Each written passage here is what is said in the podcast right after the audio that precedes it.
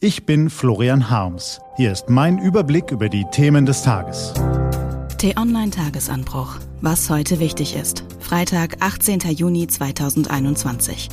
Polen und Ungarn hüllen ihre Demokratie aus. Warum handelt Europa nicht? Heute von der Redakteurin für Politik und Panorama Camilla Kors. Gelesen von Anja Bolle. Keine Bonbons für Polen und Ungarn. Bundespräsident Frank-Walter Steinmeier war gestern zu Besuch in Polen. Vor 30 Jahren schlossen die beiden Staaten den deutsch-polnischen Nachbarschaftsvertrag.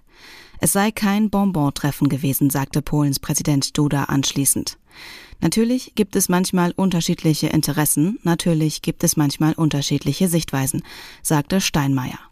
Dennoch wolle man sich auch in Zukunft zuhören und umeinander bemühen. So wichtig es ist, die Differenzen anzusprechen und Gemeinsamkeiten zu betonen.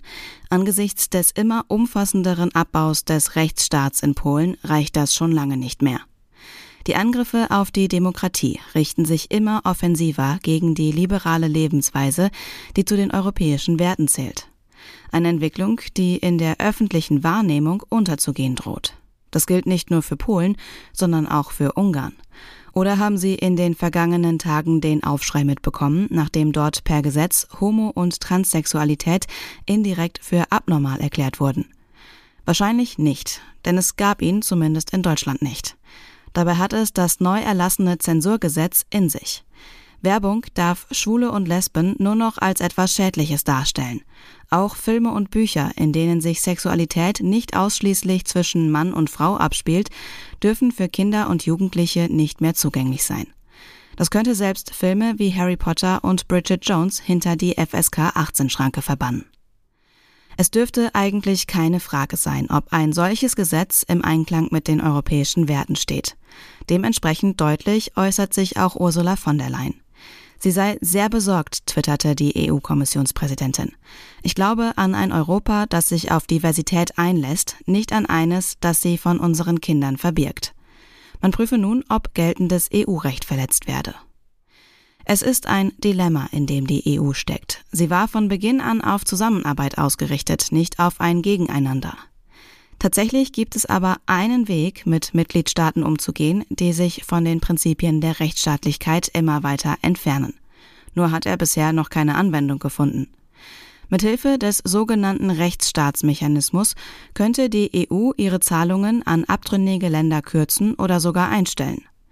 Obwohl der Mechanismus seit Januar in Kraft ist, wurde er bisher nicht eingesetzt. Dahinter steckt, man ahnt es, eine Initiative von Ungarn und Polen. Für ihre Zustimmung machten sie zur Bedingung, dass EU-Geld erst dann gekürzt werden darf, wenn der Europäische Gerichtshof das Instrument geprüft hat. So könnte es noch bis mindestens Ende 2022 dauern, bis Ungarn und Polen tatsächlich die Bonbons weggenommen werden, um es im Sprachbild von Polens Präsident Duda zu sagen. Nun hat allerdings das Europaparlament der Kommission die Pistole auf die Brust gesetzt. Wendet diese den Mechanismus nicht bis kommende Woche an, verklagt das Parlament sie wegen Untätigkeit. Wenn die vergangenen Monate und Jahre eines bewiesen haben, dann, dass Polen und Ungarn sich nicht einfach stoppen lassen, sondern weiter und weiter die Fundamente des Rechtsstaates und der Demokratie abbauen. Illiberale Demokratie nennt Herr Orban das, was er anstrebt. Scheindemokratie könnte man auch sagen. Denn eine Demokratie, in der Richter und Journalisten die Regierung nicht mehr kontrollieren können, in denen bestimmte Minderheiten als abnormal gelten, ist bald keine mehr.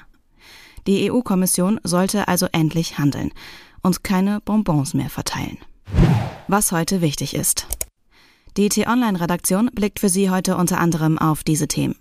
Bundespräsident Frank-Walter Steinmeier gedenkt mit einer Rede im Deutsch-Russischen Museum dem Überfall Deutschlands auf die Sowjetunion vor 80 Jahren. In keinem Land starben damals mehr Menschen. Gesundheitsminister Jens Spahn und RKI-Chef Lothar Wieler informieren heute Morgen über die aktuelle Corona-Situation und die Fortschritte in der Impfkampagne. Kann die Bundesregierung ihr Impfversprechen nach dem Aus für den CureVac-Impfstoff noch einhalten? Und Meteorologen erwarten bis zu 37 Grad in diesen Tagen. Für viele Menschen kann eine solche Hitze zu einer gefährlichen Belastung werden. Vor allem, wenn der Körper noch eine Impfung verkraften muss. Tipps gegen die Hitze und weitere Nachrichten, Analysen, Interviews und Kolumnen lesen Sie den ganzen Tag auf t-online.de. Das war der T-Online-Tagesanbruch vom 18. Juni 2021. Produziert vom Online-Radio- und Podcast-Anbieter Detektor FM. Morgen gibt's den Tagesanbruch am Wochenende mit dem Rückblick auf die wichtigsten Themen der Woche, Analyse und Einordnung. Ich wünsche Ihnen einen frohen Tag. Ihr Florian Harms.